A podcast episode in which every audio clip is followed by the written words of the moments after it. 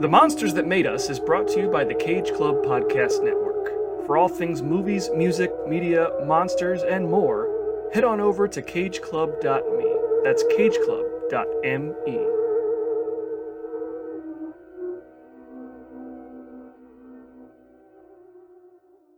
This week, we're heading back to that sort of modern, sort of gothic, sort of medieval, unidentified fairy tale place somewhere in Europe, where Dr. Henry Frankenstein is back to work on a new creature, a female, this time at the behest of an old colleague, Dr. Septimus Pretorius, who may have some diabolical plans of his own. Meanwhile, Frankenstein's original creature is currently at large, having survived the terrifying inferno at the old windmill, and is now roaming the countryside, leaving a trail of bodies in his wake. Could a mate finally quell the rampaging monster and put an end to the destruction? Well, it's a perfect night for mystery and horror. The air itself is filled with monsters.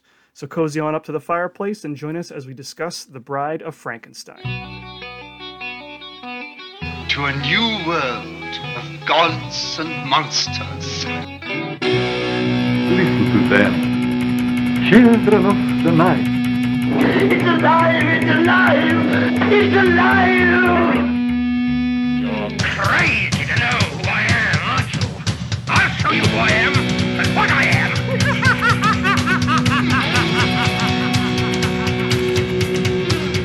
You're insane. I tell you, I killed a wolf, a plain, ordinary wolf. By studying these and other species, we add to our knowledge of how life evolved, how it adapted itself to this world. He went for a little walk. He his face.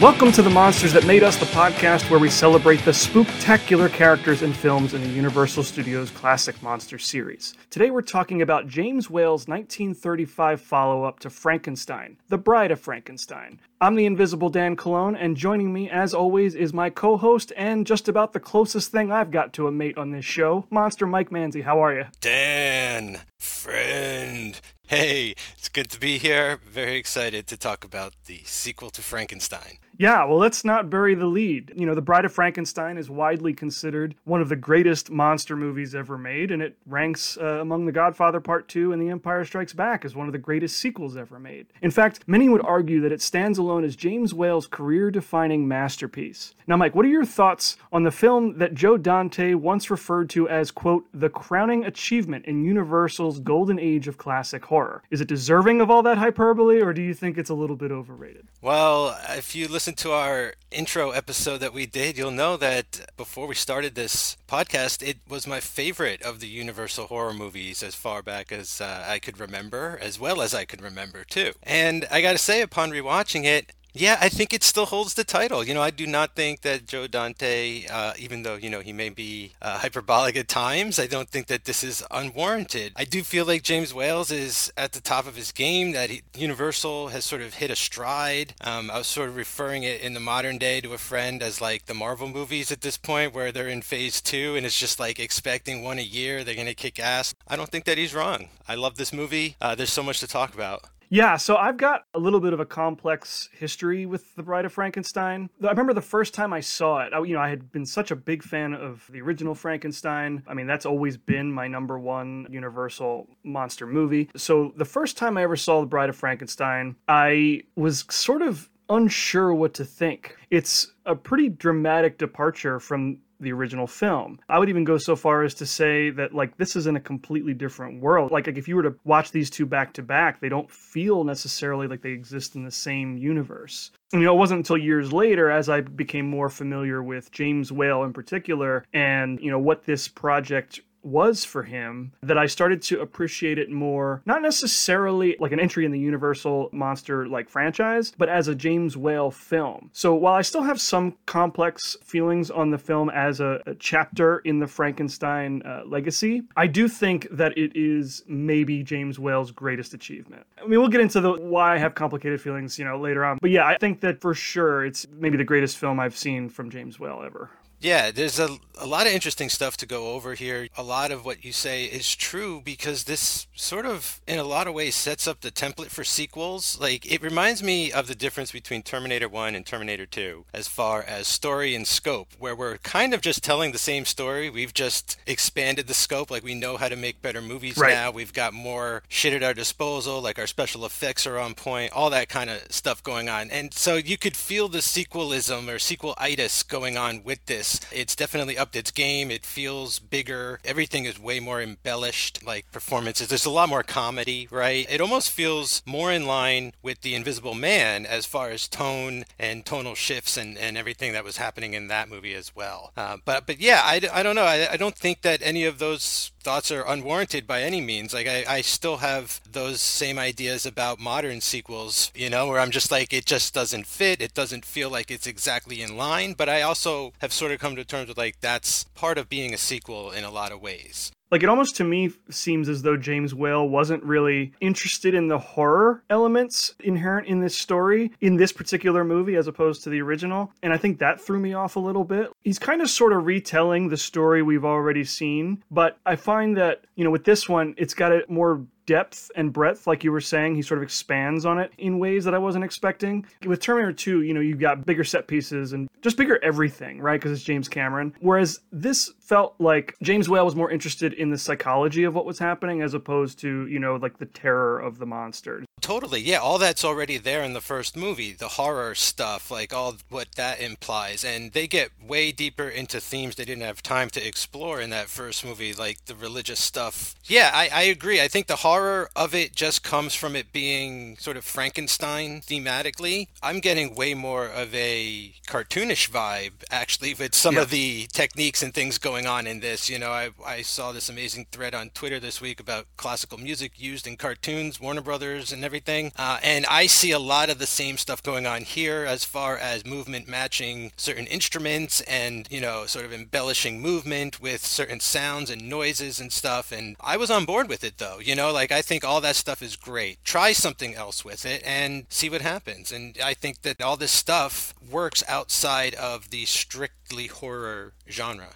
Yeah, 100%. It definitely transcends like the horror genre, but a sequel that I was thinking about that like you you referenced Terminator 2, a sequel that this sort of reminds me of in terms of how I felt about it upon my uh, initial viewing is The Last Jedi. I really wasn't sure what to make of what Rian Johnson was doing with Star Wars as I was experiencing it and even for a couple days afterward I was like really wrestling with, you know, how I felt about it. And ultimately I came down on the on the side of it's not what I expected from it and by virtue of that alone I really love it. You know, I love that he decided to go in a direction that I wasn't expecting and give me a, a movie that I wasn't anticipating. He had the the guts to break from tradition, so to speak, and I and I see a lot of that in The Bride of Frankenstein as well. Both movies, you know, I've grown to enjoy much more over time. Uh, it's just you know sort of that initial shock value, right? I feel like if filmmakers aren't going to take the risks of going in a different direction with something that we all love, we're just going to get the same sort of thing rehashed over and over and over again, as we will discover as we get through these movies. So I think that just based on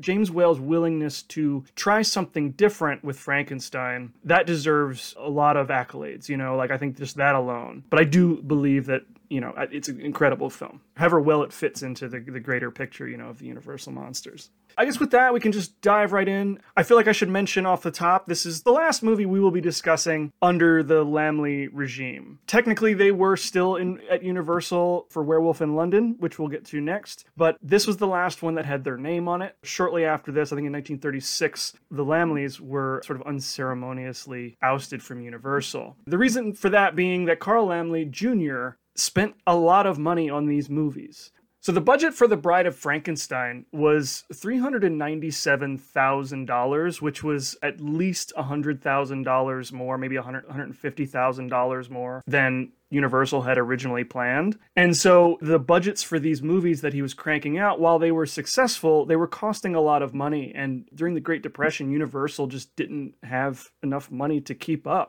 After Bride of Frankenstein, Universal's like board of directors basically said, "Look, we can't keep spending money like this. We've got to, you know, do something about it." And so they decided they were going to take out a $750,000 loan for collateral to put up against that were the Laemmles controlling interest in Universal, right? So their their shares. And so in 1935, Bride of Frankenstein came out and that was a huge success and in 1936 they produced Showboat, which was also directed by James Whale. And uh, even though that was a success as well, it wasn't enough to really cover the losses that Universal was taking on. And so the, the Laemmles just couldn't afford to stay on at Universal. So yeah, this is our last true Laemmle production. Yeah, pretty good filmography for Junior. Something like eight years, 18 movies, or something like that. Yeah, and, and what's funny is that like right before this happened, he sort of stepped down from being the general manager of production at Universal. He wasn't really interested in that job that his dad gave him. His dad, Carl Sr., took over that position again, and then Carl Jr.'s plan was to create this sort of independent production team. You know, this is his own unit, and like that would be his little crew to go shoot monster movies for Universal. Not necessarily monster movies, but he wanted to have his own sort of like thing within Universal. And they were going to do six movies a year. And they only got as far as Showboat. You know, they made Bride of Frankenstein, Showboat, and then they just couldn't recoup the losses they were taking. So that was the end of that plan. Junior Laemmle put out tons of movies in the the short period of time that he was he was in charge. Like this is a movie we need. We need the biopic of uh, the Laemmle period at Universal yeah. making the horror movies. I want to see this movie. Yeah, it makes me wonder what would have happened with the Laemmles had they not been making all of their films through the Depression. You know, I think that was a major factor in what happened.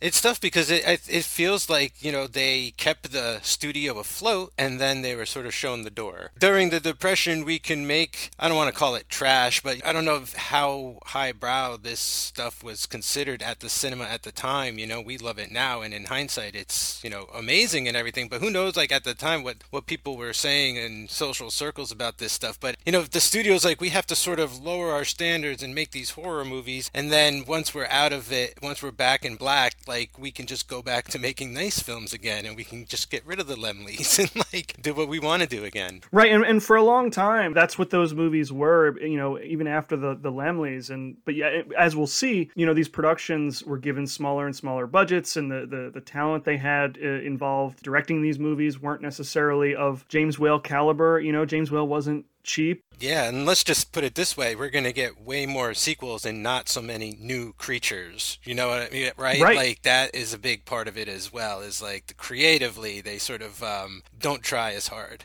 Right, and the movies over time developed a reputation of being like kid stuff. You know, it wasn't taken seriously by adult audiences post Bride of Frankenstein. The monsters were always there to bail out Universal. I mean, that's still true. We, we sort of got into that, I think, on our introductory episode. But yeah, like this is sort of the end of like when I take a step back and I, and I look at you know, this is where the Laemmles were ousted. And I look at what we talked about, you know, we've covered pretty much most of the of the heavy hitters we're going to talk about. And then what we've got ahead of us is a lot of sequels, not many new monsters, and it's some small miracle that we ended up getting some really great, amazing gems within that group. You know, we've got the Wolfman, we've got the creature from the Black Lagoon, but they don't come until much later. And I think, well, I mean, we'll discover. I mean, I haven't, I don't know this for sure, but it feels like they were almost successful by accident. Maybe they just happened to to hire uh, really talented people to make them. But for the most part, as we know, like a lot of these are just sort of cheap sequels for kids. Yeah, and it's going to be tough too because the market will be flooded by like other studios doing their stuff too, right? You know, and some of that stuff might be a little better. You know, like they're not going to put out the Fly or the Blob or any of that stuff. And it's unfortunate that those couldn't be, you know, Universal monsters at the time. And so they're going to get outclassed here and there as well. Yeah. And it's funny that you mentioned The Fly, Mike. So I was, of course, you know, doing a little bit of research into this movie. So James Whale was like the number one choice for Universal. Uh, Carl Jr. really wanted James Whale. Somewhere in him, he knew that James Whale was the key to universal success. Put it in sort of a modern context, James Whale is kind of like, it's like he directed the Jaws of the 1930s, right? He had done Frankenstein, he had done the Invisible Man. This was the guy you're going to hire to do The Bride of Frankenstein. And James Whale really wasn't interested. He pretty much had said he'd done everything he wanted to do with the first one, and like he, he had nothing left to say, more or less. So so, in the interim period, from the time Junior Laemmle approached Whale to the time he agreed to make the movie, the interim director was Kurt Neumann, who directed The Fly, the original Fly with Vincent Price. Oh, interesting.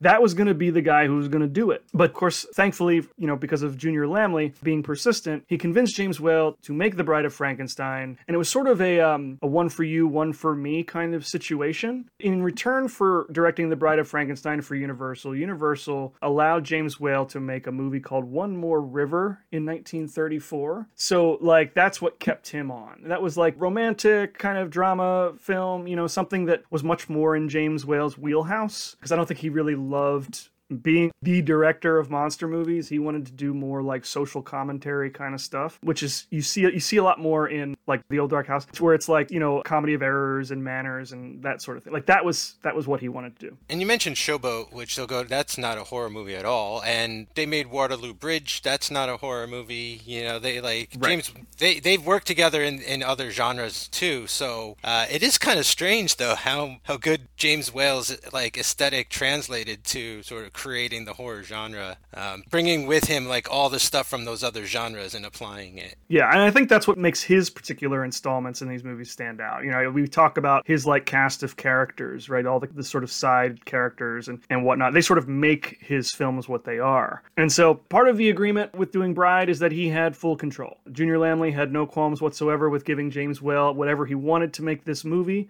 And so that was also part of the arrangement as well. He had complete control. And he would never get that again.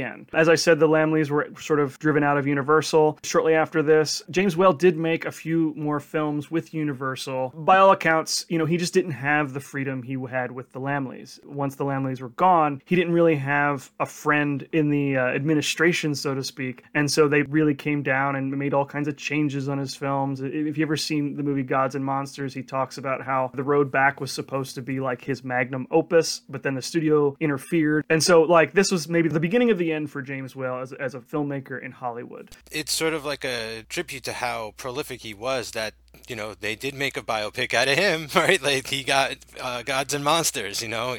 And so that's a really good movie. Everyone who's interested in his films should probably seek that out Yes, definitely. So we've got James Whale attached to the project finally. In terms of the story, now the scripts for this started pretty much immediately as soon as Frankenstein became a hit in 1931. Lots of people threw their hats into the ring trying to pitch their idea for a sequel. i've got a quick pitch for this if i'm in the room let's do the rest of the book like that's sort of what they're doing you know like Yeah. memory serves in the book like they go as far as to create the female creature. The circumstances are different but it's kind of you know in line with a, a lot of that i don't think the evil dr satan is there but uh, it has been a while Yeah, so that I mean that's basically what happened, right? What The Bride of Frankenstein ended up being more or less in a very James Whale way was utilizing the rest of the material that was in the novel. Before that, let's see, we're, we're, I'm going to go down the line here and kind of give you a little taste of, you know, what this movie could have been, who might have written it. So we know that the final script was written by William Hurlbut and another man named Edmund Pearson who did not get credited. So I'm not entirely sure how much he contributed to the overall script. And I believe James Whale, I'm sure, had a lot of say in what went into that script as well. But the credits go to William Hurlbut, and the story credits are William Hurlbut and our man John L. Balderston. When he couldn't find a script he liked, James Whale went back to reliable John Balderston for a treatment. And, you know, so went John Balderston to William Hurlbut for the final script. So that's how it ended up. But almost immediately after Frankenstein was released, Robert Florey, the guy who we've discussed previously, he was in the running to direct Frankenstein, but then when they got James Whale, Robert Florey was given Murders in the Rue Morgue instead with Bela Lugosi. And he also contributed story ideas for The Invisible Man as well. So here he is again contributing a treatment for a Frankenstein sequel, but according to my research, it was returned without comment. So I feel like Robert Florey is- is that guy who's like always a bridesmaid, never a bride. So yeah, I have no idea what his his movie would have been, but he did submit something. Also, a newspaper man named Tom Reed wrote a full sequel. In that sequel, the monster demanded a mate, which seems to suggest he was drawing from the novel a little more. Because remember, in the novel, the monster is, of course, much more intelligent and demands from Frankenstein that he make him someone like him. But uh, in his version, the monster also killed Elizabeth to use for parts.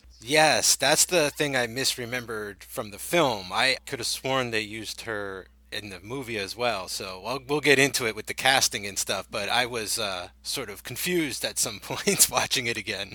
Yeah, that's something that wouldn't have felt out of place in this movie, or at least in this story. I don't know if James Whale's version of it would have worked, but I think it, in the story he's trying to tell, that definitely works as far as I'm concerned. So some of the pieces from Tom Reed's script did make it into the final version of The Bride of Frankenstein. I can't say with any degree of certainty which specific parts of it did, but I did learn that some of those elements did carry over and, and, make it into the film. Two men named Joseph Byrne and Martin Coyne created their own sort of visual representation of Tom Reed's script. Nothing was done with that. I assume that by visual representation, it was probably storyboards or something like that. Yeah, storyboards. Do you think there were early designs for the bride? Oh, most definitely. Like, I can't say, again, with any degree of certainty what other ideas and designs for the bride would have been. You know, we only know what ended up in the film, but I have no doubt in my mind that part of the early creative process for some of these these folks uh, involved envisioning what she would have looked like. So I know James Whale uh, originally when he got the film, he approached R.C. Sherriff who wrote The Invisible Man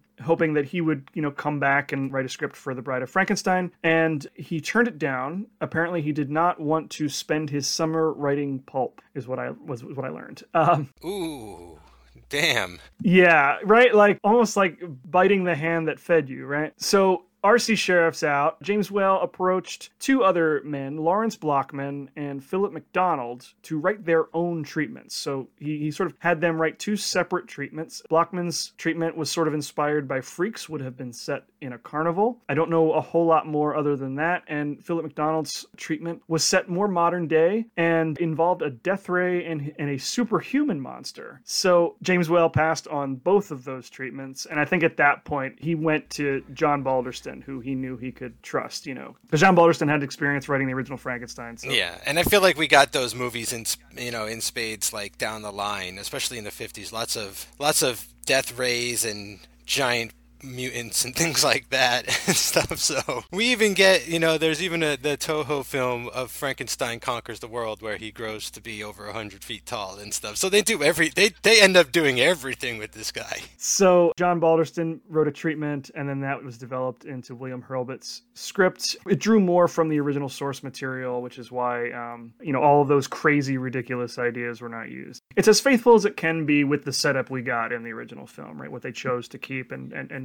I think it's the way to go. You only have a few key scenes left to actually hit that you really need, and then the rest you can play around with, which they do with the new Evil Doctor and other things going Yeah. on. Like, I think it was the right choice not to go too crazy, to sort of, you know, keep it closer to the book. You know, it's funny that you say that because when I think about this movie in a more broad way, I, it really is just a handful of like really important moments. What is it like? Ten scenes? An hour and 15 minutes, we're in and out, and it is seriously just the leanest, meanest cuts that you need in a movie. Again, like, I feel like even more so than Invisible Man, even though I still have like some problems with like setups and, and payoffs at some points, you know, I have some things with The Bride. I wish he came in earlier, but, but mm-hmm. other than that, I, I think you're right. You know, it reminds me of Kubrick when he's like, if you've got 11 scenes, you've got a movie. You know, you just kind of got to think of a way to, to make them all fit together right. Exactly right. So Universal wasn't sure what they were going to call this movie. Bride of Frankenstein was certainly in early discussions. There was also The Return of Frankenstein. I think that might have been the earliest title possibility. But ultimately, we got The Bride of Frankenstein, and you know, I just think that's a better title in, as opposed to The Return of Frankenstein. So now the, the cast. You know, James Whale, when he agreed to make this film, he envisioned it as sort of a reunion of his original cast, and so we do see a lot of the original characters here. You know, Colin Clive came back. Boris Karloff, of course, being credited only as Karloff. By that point, they only needed a last name. We've got a couple changes, though. Elizabeth is different. Of course, she was played by Mae Clarke in the original film. Unfortunately, she was too ill to reprise her role. That's unfortunate. I got a real Back to the Future 2 vibe from this. You know what I'm saying? Or like an Iron Man 2, where it's like someone important is different. Like there's something a little up. What's going on? I didn't look into the backstory or anything like that, but yeah, it was noticeable, but still high caliber actress. Like same character. She portrays the same character. She's still like this strong, get out of the way, leave my husband alone kind of person. I kind of disagree with you there. I was going to say that, like, to a degree, it, it is very much like Back to the Future, Back to the Future Part 2 cast swap. It doesn't bother me here because I think this Elizabeth is different. I think in the original movie, that Elizabeth is more proactive. She's like, Where is Henry? We have to find him. You know, they, she goes to his lab and she kind of interrupts his experiment, but she's very much in love and supportive of him, and she's a strong character. I find that the Elizabeth in Bride is a little prone to fits. She has like this vision. The first scene where we really get to see her and Henry together, she she's like reaching for like or she's like playing to the cheap seats with this like dark vision she has and she's hysterical. It just I just couldn't see Mae Clarke doing that. Did that return? We'll get into that more, but like the way I read that was she was starting to break down into madness, but she kind of got she got a hold of it. Like she never really went there entire, but then she gets kidnapped and sort of taken out of the movie anyway. I all right, I hear you.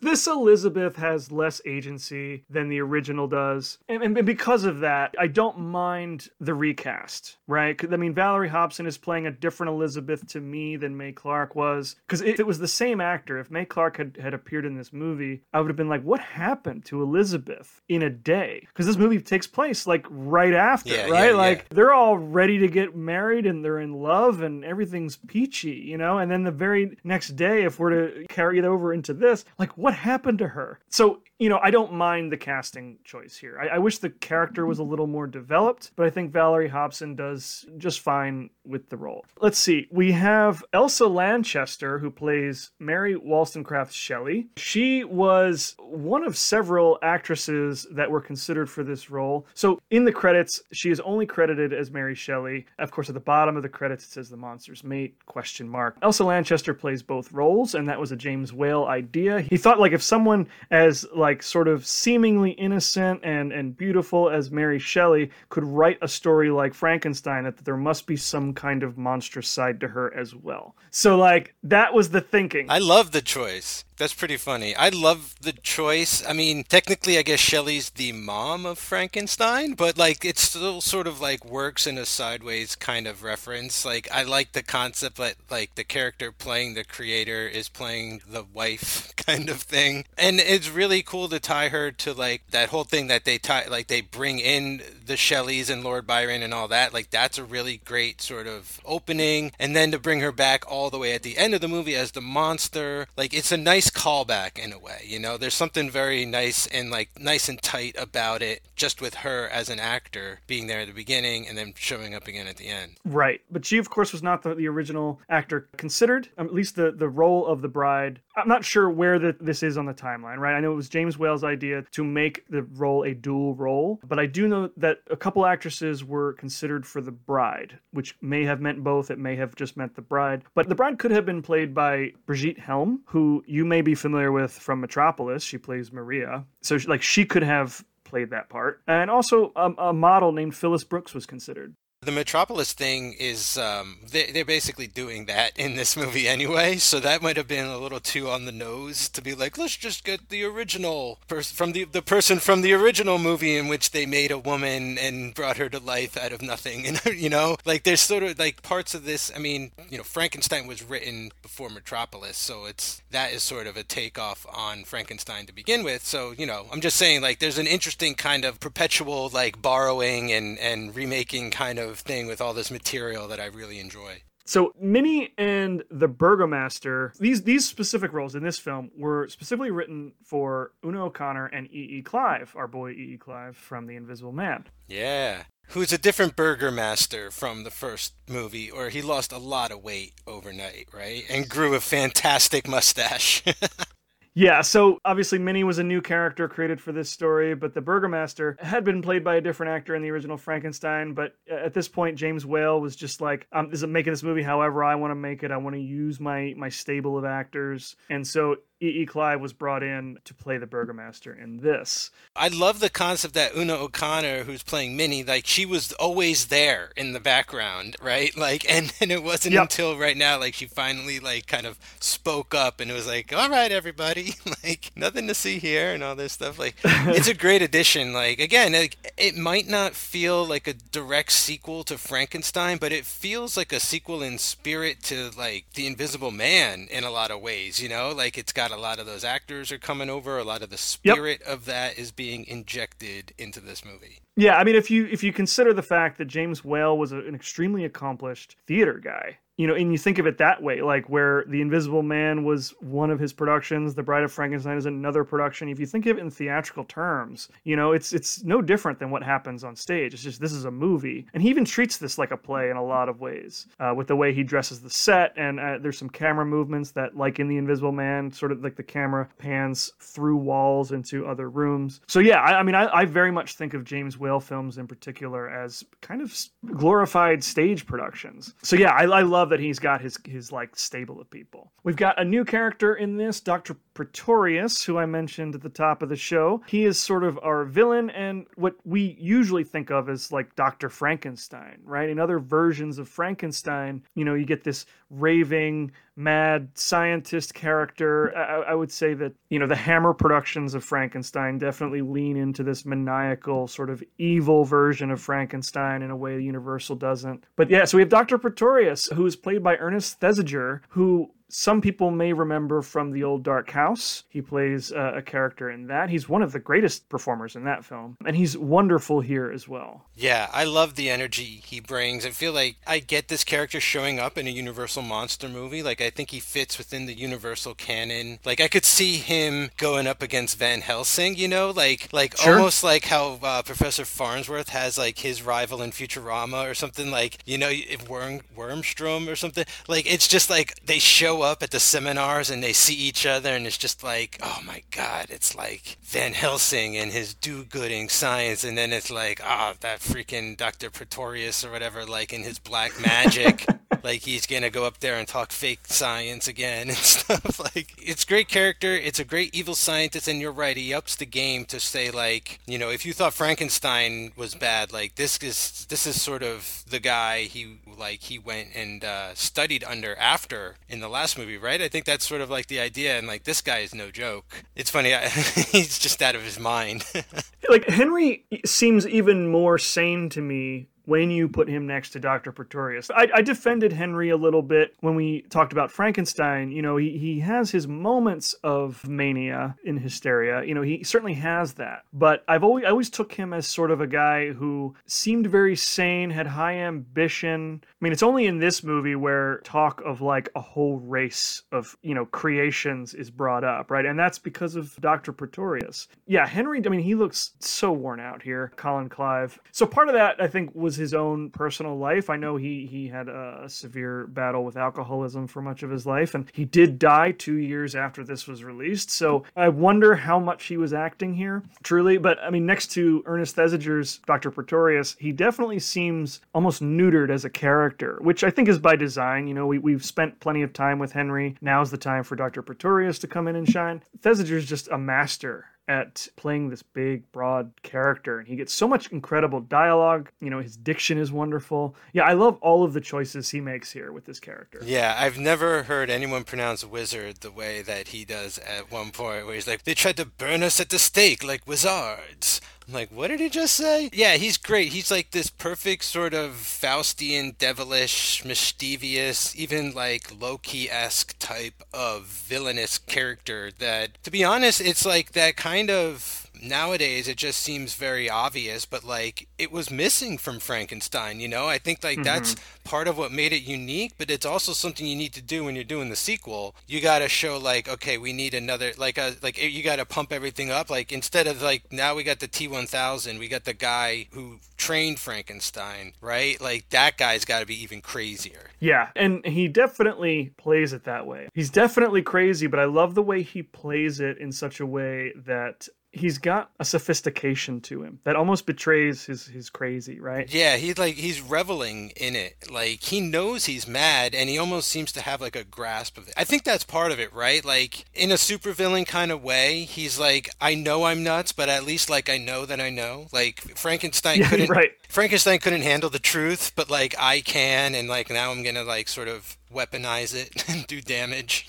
But Ernest Thesiger was not the first person considered to play Pretorius. The role had been written for Claude Rains. No way. Well, you couldn't do that. This guy is kind of aping that performance a little. Like it feels a little inspired by the Invisible Man. Yeah, and I could definitely see Claude Rains playing the role. I think it would have been a little too similar to his performance in The Invisible Man. So I'm glad that it didn't go down that road. But yeah, so it was originally written for Claude Rains. Uh, I'm not exactly sure why he didn't end up doing it. He may have turned it down. He may have been replaced. I'm not totally confident about that, but I know that he did end up doing The Mystery of Edwin Drood instead. And then later in his career, Claude was offered a role in The Son of Frankenstein, which he turned down because it was a horror film. So I think he had gotten a taste of stardom and and wanted to to move on to more legitimate work. But he is not done. We are not done with Claude Rains in this uh, universe just yet. And also, it's rumored. So I don't know how much truth there is to this. This could be complete hearsay, but I did see it somewhere. It was rumored that Bela Lugosi was also offered that role of Dr. Pretorius.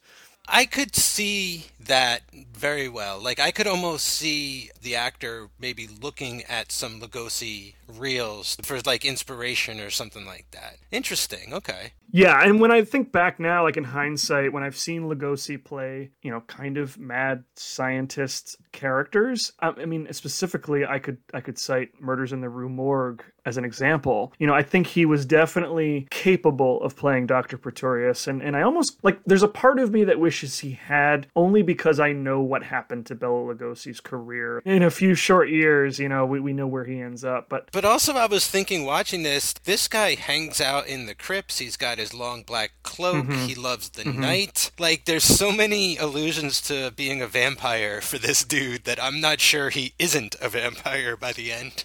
So there's a couple other characters I want to touch on real quick. Of course, we have Dwight Frye returning as Carl. Well, he's not returning as Carl. He is now playing Carl, which is weird that we have so many recasts, but now we got an actor back and we got to come up with a new character for him because we killed off Fritz. Right. Yeah. I mean, he's returning to the like the James Whale cast of characters, but right, he's not playing Fritz. He's playing Carl, but he actually is playing a role that had been condensed from four roles. Whoa, four roles? Is that why Carl's only four letter word? But seriously, how do we get from Fritz to Carl to eventually what everybody knows as Frankenstein's assistant Igor? Like, no one knows there was a Carl. This is mind blowing Jeopardy kind of trivia here. So he was sort of like a um, composite. Like he was he was a couple characters in that were in the script that were sort of distilled down to one character, and he was going to play all of them. So one of the characters, of course, was Carl. One of them was I think Ghoul number one, which really was just in that scene in the crypt with Pretorius. Just grave robbing. Yeah, yeah, yeah. So there's that scene. He also was playing Fritz. I don't know if in some version of the script they just decided Fritz was back. He was hanged in the first movie, so maybe because of his humpback, like his neck didn't completely snap. Like they were just trying to figure out how to do it, and it like, finally threw their arms up in the air. and was like, forget it. Yeah. As far as I know, Fritz was a character at some stage and he was sort of made into Carl. And then the fourth character that Dwight Frye would have played was a, a guy named, his, his character's nephew Glutz. And his only real role within this film was to play somebody who he murdered his uncle and then blamed the monster. oh, weird. You can see pieces of that character in the movie. Like when the monster breaks free and rampages through the town, you can see Dwight Frye in a small cluster of people. And that would have been his character Glutz. But they just cut a lot of that material out after the fact. That is such a crazy little B story to have going on. It like that is a premise for an entire movie where there's like a murderer on the like a serial killer and some guy kills his uncle and blames it on the serial killer. Like I want that whole movie with that guy. And it's so funny because I was actually keeping tally. Like the monster kills like almost 10 people in this. It is the perfect cover. And be like, mm, I've always wanted to take care of my uncle. And then just like blame it on the monster. Wow, that's dark. It's got a very Hitchcock quality to it, you know, when you put it that way, you know? So if only Alfred Hitchcock had directed a monster movie, that could have been his monster movie. Well, The Birds is probably the closest he came to a quote unquote monster movie. I Yeah. mean, you know, Oh, yeah, Psycho, sure. okay, okay, like Norman's a monster, right? But like The Birds is probably the closest. And, uh, you know, he saw all these movies and was just probably blown away by them. Oh, definitely. He was making movies at this time, don't forget. So the only other character I really want to touch on is O.P. Heggie, who plays the Hermit. And the reason he's significant is because James Whale was so insistent on having him be part of this movie that he put the production on hold for 10 days so that Heggie could wrap up a film he was working on, a film called Chasing Yesterday at RKO. Whale had his sights set on him, wanted him for this movie. And as you know, a, a 10 day hold on a, on a film is a, a lot of time. They're paying to sit still at that point. Yeah, that's throwing your weight around. That's when someone told you you have complete control. Like, that's what that means, you know? And thank goodness because it's one of the most incredible scenes in film history. Like, this is one of those scenes that is just like amazing. So I'm so glad that he got it his way. Oh, definitely. And one more casting note. So the actor who plays Percy Bysshe Shelley is uh, an actor named Douglas Walton. To my knowledge, he's not super significant. However, the role was almost given to somebody you may know. It was almost given to David Niven. Dude, no way. Yeah, that was a possible role for David Niven. This is going to sound crazy, but I was thinking of him for some reason in that opening because it felt like it was shot by Michael Powell, who he worked with a lot. Yep. That felt a lot like his sort of look and style and something he might have done in a movie of his. So it's really, it's just weird that it's like on that wavelength. I don't know why, but like that's cool. I could have seen that. Yeah, uh, definitely. Just a few more credits here I want to get to. We've got John P. Fulton back in the fold. He was he was in charge of all the photographic effects in The Invisible Man. He, of course, was in charge of all the uh, effects in The Bride of Frankenstein. Charles D. Hall has returned as the art director. Kenneth Strickfaden also back on board, you know, creating all of the lab equipment. And Jack Pierce. So Jack Pierce, of course, did the makeup for most of the Universal monsters. He designed with James Whale. He designed the Frankenstein monster. And uh, I don't know if you could tell, but he adjusted his work in this film. Yes, you could definitely see that there's damage to the creature. Like uh, the fire burned him. Like I think it fused a couple of his fingers. Like it burned off his eyebrows. And I think it was a perfect opportunity to sort of reconfigure the makeup to be more functional and a little more to work with it a little better. Like he's gonna be talking in this one, so we got to make sure that nothing falls off his face or anything. So let's have less stuff on him, maybe. But I liked that. I liked how like he felt like he was evolving. Like you know he was he was gaining battle damage throughout the movie. Yes, and and, he, and the monster does evolve over the course of the film. He starts to heal. I don't know if you noticed that. I mean, he, he starts off pretty rough. We notice a lot more of those like staples in his head than there were in the original film. His hairline is all you know burned off. He's got a, a burn on his cheek. He is fuller in the face. I mean, it's that's, that's due to two things because they needed the monster to speak. Karloff did not remove the dental appliance that he had, which he removed for the original film. So Jack Pierce had to sort of go in with makeup and, and kind of give him that sort of sunken cheek look again. Which, if you remember from uh, like future Frankenstein films, the monster ends up looking like he has like a big beauty mark on his cheek, right? Like I think it's all because of just trying to keep this one thing consistent. So he starts off pretty pretty worse for wear because of the fire at the windmill, but he does start to heal over the course of the film, which I thought was really interesting because you think for something like this that's only an hour and 14 minutes, it's an incredible amount of attention to detail that I, I may not have otherwise thought they would have put in.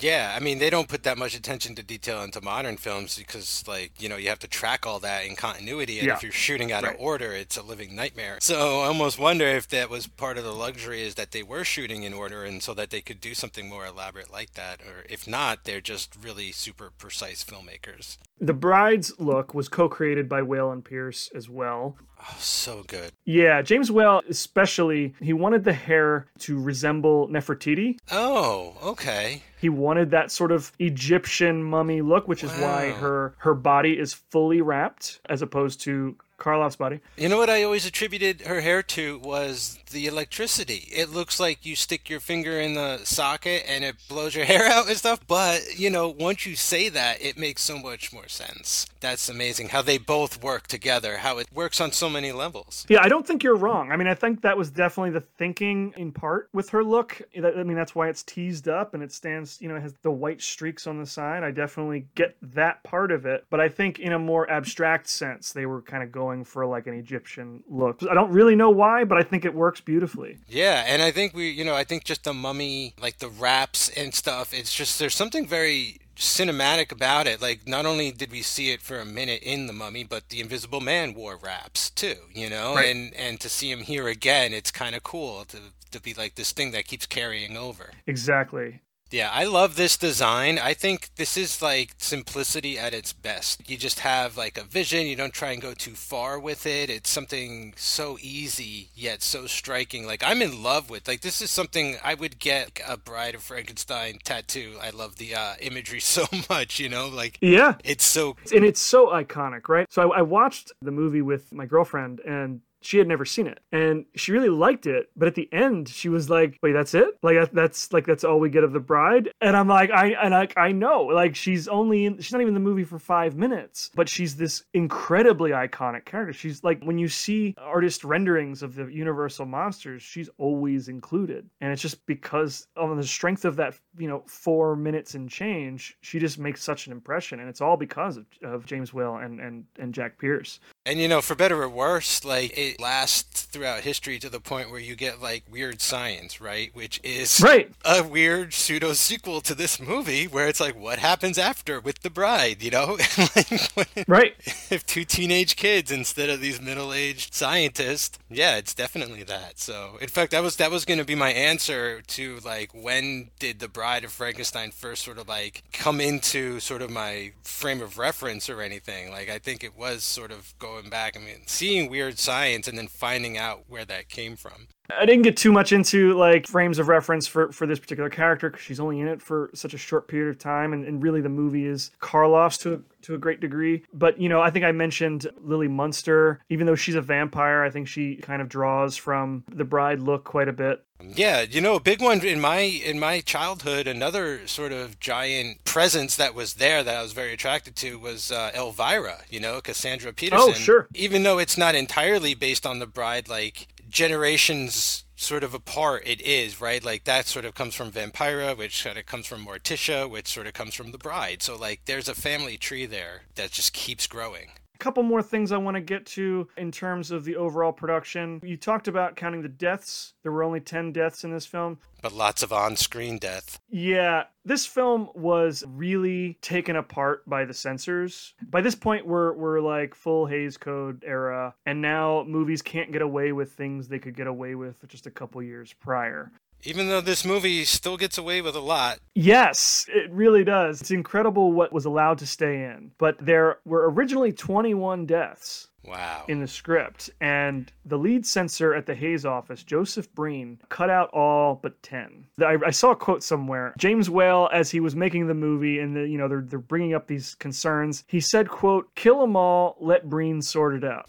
Oh, so they actually shot them all? Did they end up shooting all that stuff? As as far as I know, they absolutely could have. There's a scene in the beginning of the film when they're sort of recapping, you know, the events of the first film. There's a moment where the monster strangles like a gypsy. Oh, right, yes. It's not from the first movie. That man is later in the movie when he when the, the monster comes across that sort of like gypsy camp. They just repurposed that footage and put stuck it in the recap. So it's possible that they had shot a lot of that. Maybe the um, the deaths were cut out at the script level, you know, before they even got to shooting. Yeah. But James Whale had every intention of just sort of throwing everything at the screen and leaving it up to the censors, you know, for what could stay, what couldn't. He was so disinterested in making this movie that he was just gonna like kind of have fun with it and and do kind of whatever. And and part of that was gonna be just like deaths all over the place. But he only got ten. You say like only got 10. It's like he's still got 10 is the way I look at it. Part of it too is this movie starts off as like straight as almost a comedy and there's like Yep. murder immediately but then there's like lots of like jokes and like very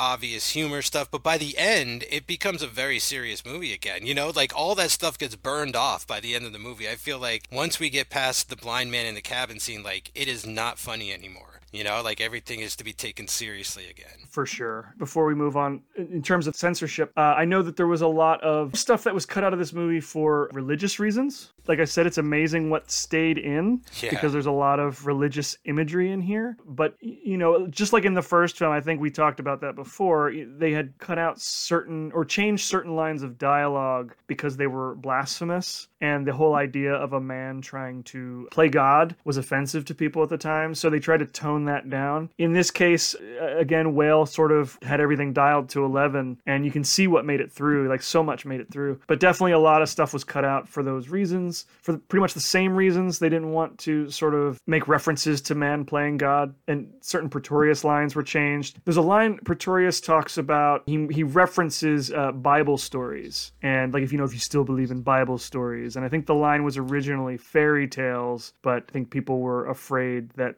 the public would rebel against this idea that Bible stories were fairy tales. Ah, it's interesting because you could tell that there are things that he couldn't remove. Like he did some stuff where it's like, well, they could complain all they want, but it can't be taken out. Like there's like, especially in Pretorius's lab, where he like creates a whole little scenario with the church and the devil and the king and the queen and everything. It's like that is super uncalled for by the censors, but there's no way. but there's no way you could cut that scene. You know what I mean? Like you're stuck Right. with it, so it becomes probably part of like a compromising battle or something. Right, right. I think playing it for comedy definitely helped. So 15 total minutes were cut out altogether. And that was for the blasphemy that I referred to and some of the violence, but also because of that opening scene. Apparently they were they were showing too much of Elsa Lanchester's chest. So Get Howard Hughes in there to argue this, please. You know, if Right. you've ever seen The Aviator, he's got the perfect argument for cleavage in a film.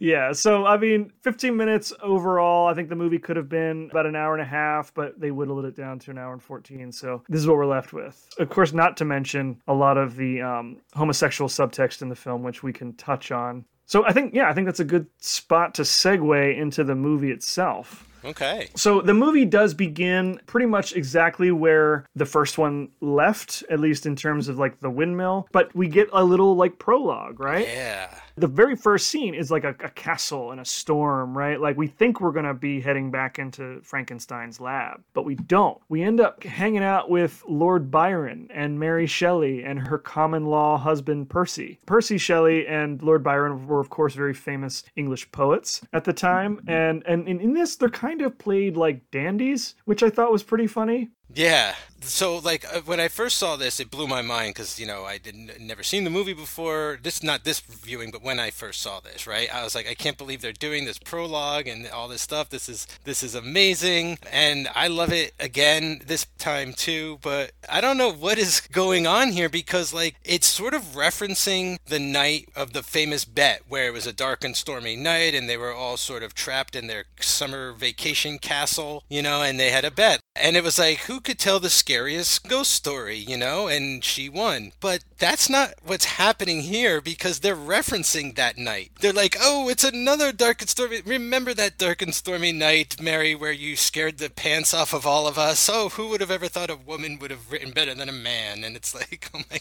God, I love this stuff. Yeah, and you know what's uh, what's interesting? I didn't know that the three of them had like I did like I didn't know this scene was based in any kind of reality. Oh, That those three yeah, had known each other, and like I didn't know that that's how Frankenstein became uh, a novel. Yeah, and Lord Byron, even right, he's um, somewhat responsible for the vampire legend. Like, I think he voted, he wrote like one of the early vampire stories or something. Yeah, and so like I, I love this scene, and we think we know what we're gonna get, and James Whale is like immediately saying, "No, we're gonna do something else. We're doing what I want to do." And yeah, we get this really great scene, and Elsa Lanchester is great in it. You know, she seems like totally unassuming and very sweet, and like, but also wise beyond her years, right? Like she definitely seems like she's got some some cards close to the chest, if you understand what I mean. And and so I love that the the story or that the movie begins with this scene that it basically establishes she's not done. She's got more story. So this is something that I feel movies struggled to do forever, and this does perfectly is the recap. Like, you know, this is like every Friday the thirteenth movie, right? Where it's Yeah, like yep. you ever hear the story of Jason Voorhees and like doing the greatest hits and kills and everything? Like that come does that come from this? I don't know if this is the first sequel to recap the movie that came before it, but it does it so well with this prologue and working it in and being like, oh, the crazy tale of the Frankenstein and tell us what's next. Like what happened after that? You know, what's the story after the story thing? Such a great setup. I'd be surprised if the filmmakers behind Friday the Thirteenth didn't draw from this on some level. I mean, it, by part six, he is resurrected with lightning and becomes basically a Frankenstein monster. Yeah, True. Yeah, and I'm shocked that there was never a, a girl Jason or a girl Freddy or anything like that. right. Did that ever happen? I mean, we got the fem- we got the Chucky got a bride, the bride of bride of Chucky. Yeah, I was gonna say we got Bride of Chucky. Yeah. After this little prologue, we go right back to that burning windmill. The windmill has collapsed. The entire town has surrounded it. They're all pretty sure the monster's dead. They carry Henry's body back to his home, and the the sort of looky loos are, are still hanging around, hoping to get a glimpse of the monster. And that's when our boy E. E. Clive, as the burgomaster, is like, "All right, everybody go home. You know, there's nothing to see here, nothing to see." And like his chemistry with Una O'Connor here is so good. You know, like I mean, it carries over from the Invisible Man. yeah, it makes me wonder. It makes me feel like it could have even be the same sort of town or the same area Almost, like they, yeah. they heard from the next town over that there was also an incident and let's go check it out kind of situation Right, but I, I do like E. E. Clive's burgomaster a little better. I think Uh, he's more um he's more competent. I think oh right right yeah yeah you know you, you don't you don't have Baron Frankenstein in this sort of undermining him and making fun and turning him into a joke. oh that's right he's totally gone isn't he The, the Baron has been taken out of the script, and so has Victor. If you remember Victor, oh right barely I think there's a case to be made for the Baron working for this tone, you know, like because he was kind of the comedic relief of the first film, and I think he, he could have worked within the framework of, of this one. But for whatever reason, uh, he was taken out, and Victor was just such a drip. I don't think he would have served this type of story as well. I don't think either of those characters would have survived the movie, to be honest. Like, they're probably on the cutting room floor because their body counts. Right, and and even Pretorius makes reference to the Baron maybe not surviving the wedding night because he refers to Henry as Baron Frankenstein. Yeah, so we don't have them. We have a, a much more competent burgomaster,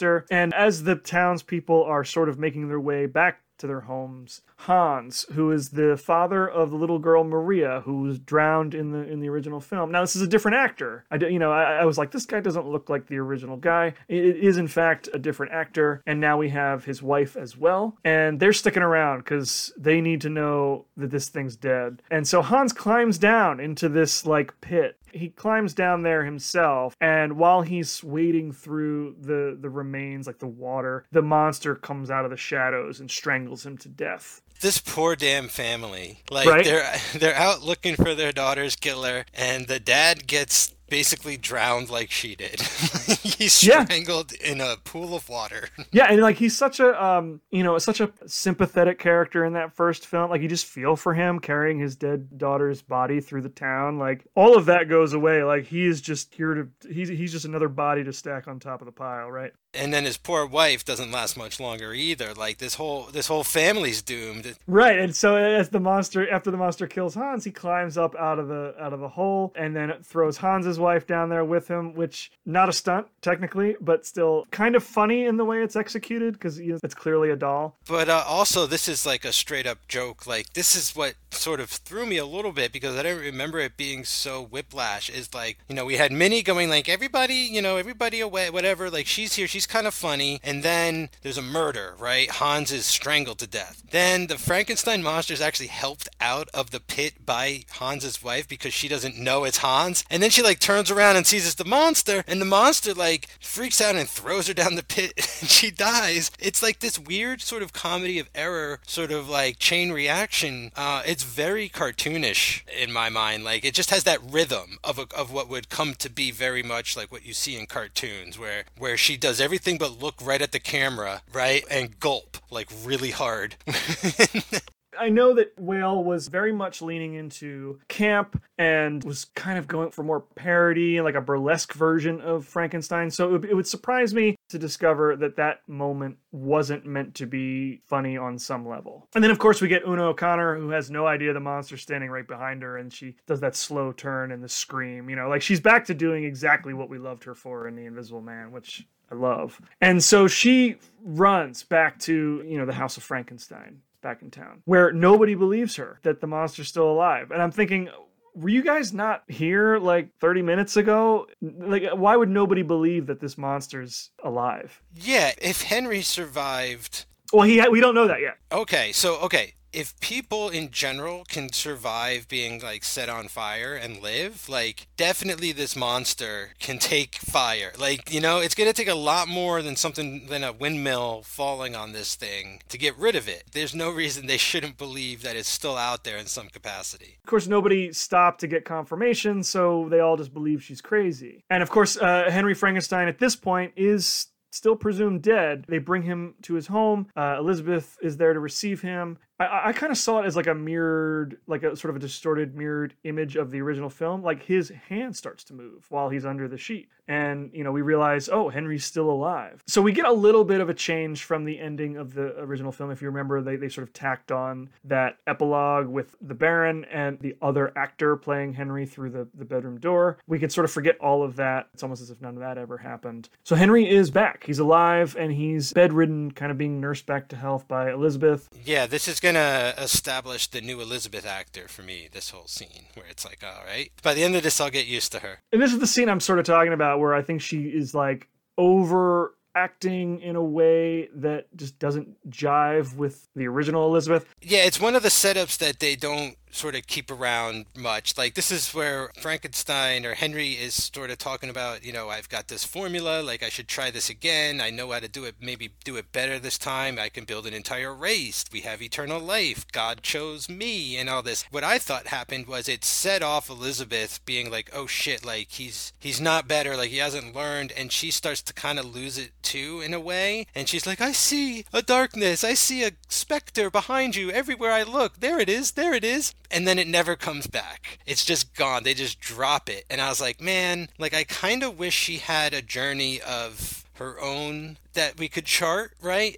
It would be kind because that kind of makes sense. Like if you were married to Frankenstein, it would probably drive you crazy to a degree. You know, you'd start saying and seeing some crazy shit if your husband or your spouse uh, brought the dead back to life. Like if that, if you saw that with your own eyes, it might mess you up. I don't doubt that the toll that sort of a thing would have on a person, right? I think that Elizabeth would have gotten there eventually. My only real issue is that if I'm believing that this is like the same day as the original, you know, from the original movie, this is a very sharp left turn into Crazy Town. It's like, how did she have time to process everything that's happened? Well, maybe that's the thing. You just you don't have your mind doesn't have time to catch up on itself, so it's in continually trying to make sense of what's happening, and you can't or something. And it was a very long and trying day. I mean, it was her wedding day, and uh, it turned into a murder spree. That's true. She did get attacked. I can't forget that. Okay, so maybe, but still, tonally, it seems a little bit inconsistent for me. But I, again, I, I like the casting change here. I think it works. Like he's he's really battling within himself, you know, about the work he was doing. Should he continue? Like, should he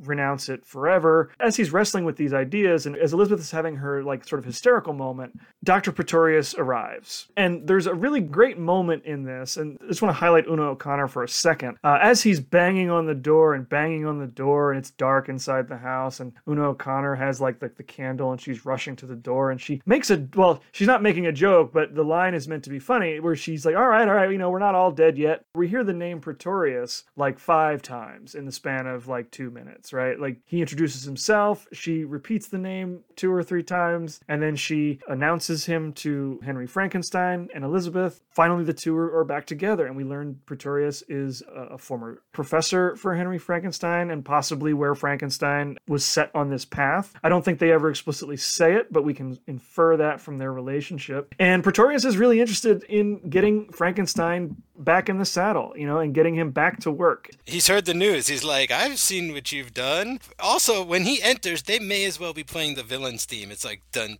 dun dun dun Dr. Pretorius. It's like he's coming in, like creeping, like sneaking in. Like, I love his entrance. It's so dramatic and it's sweeping and like he he's in command. Yeah, it's great how he comes up and he's like, "You did it. We gotta we gotta join forces because like what you did and what I'm working on, like we're definitely gonna take over the world. Like there's no question about it. Like we are gonna have an army of the dead. In fact, I'm not sure. I think this guy figured out cloning to some degree. We'll get there in a minute or two, but like these guys are on some next level shit. Oh, for sure. And it's funny that you mentioned the music. I meant to mention this earlier when I was kind of going through like the behind the scenes aspects of this production. One thing that I, I love about this movie, uh, independent of the acting and, and, and a lot of James Whale's contributions, is the score. This has a full score, more full than any film we have gotten thus far. The Mummy was the first movie with real original music. We had The Invisible Man, which has a, a few minutes of original music that was that was written for it. But with The Bride of Frankenstein, we get a full score. It was composed by Franz Waxman, and it's very Wagner-esque in that it reminds me of almost like of an, of an opera. He definitely wrote a few different motifs for the monster, for the bride, and for Pretorius. It's totally by design that like Pretorius has like sort of nefarious villain music when he enters a room. Yeah, this feels like sound films are being like figured out really well at this point where it's like, okay, now we know how to sort of put the soundtrack on the film properly and we could do every, you know, like we've we're getting the we're mastering sound in film now cuz like what else is cool about the music in this is like it's kind of going to stop and just give us a nice little violin performance. And I was just thinking like people at the time might not have been exposed to people playing the violin and this was probably the first time they might have seen something like you know like that's what Right. was sort of nice and educational about sound in pictures and stuff like that was like you could hear this music you've never heard in your entire life and maybe you never would have because of where you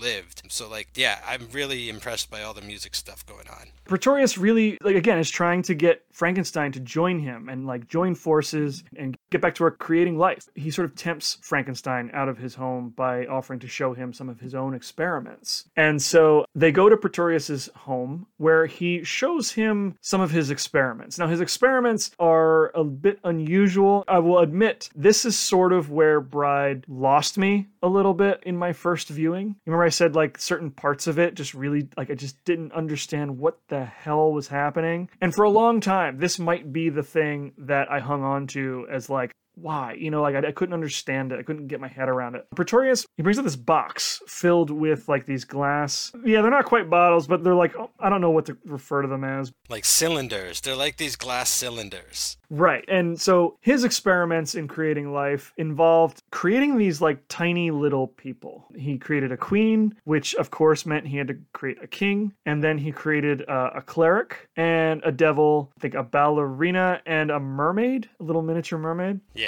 And I, I just didn't know how this was meant to fit within the framework of this story. You know, I, I would see it for years and, and be like, this isn't scientific. This is magical. And even Frankenstein himself says this is like, this is more like black magic. So at least he says it, right? Like, as I've gotten older and as I've gotten more experienced with these films and James Whale and what he's doing with this particular film, I'm relieved that Henry calls it out and says, this isn't science. This is more like black magic. But still, as a sequel to Frankenstein, it feels weird to put these elements in here. Yeah, I don't totally disagree with that. Like, I still have feelings where I'm watching this now and I'm like, it's a little off. There's something kind of like they could have maybe done better here with the ideas that they're trying to explore. Now, I see two things when I'm watching this today. The first thing is they really want to use this special effects somehow. Like, we figured out tiny people on screen. They're going to make a movie called The Devil Dolls at one point, uh, is going to get made out there about tiny people running around like this and stuff. And so it feels to me like, you know, the opposite of The Invisible Man, where it's like these special effects are going to run the story in this scene. And that's always a little off, you know? There's something kind of like,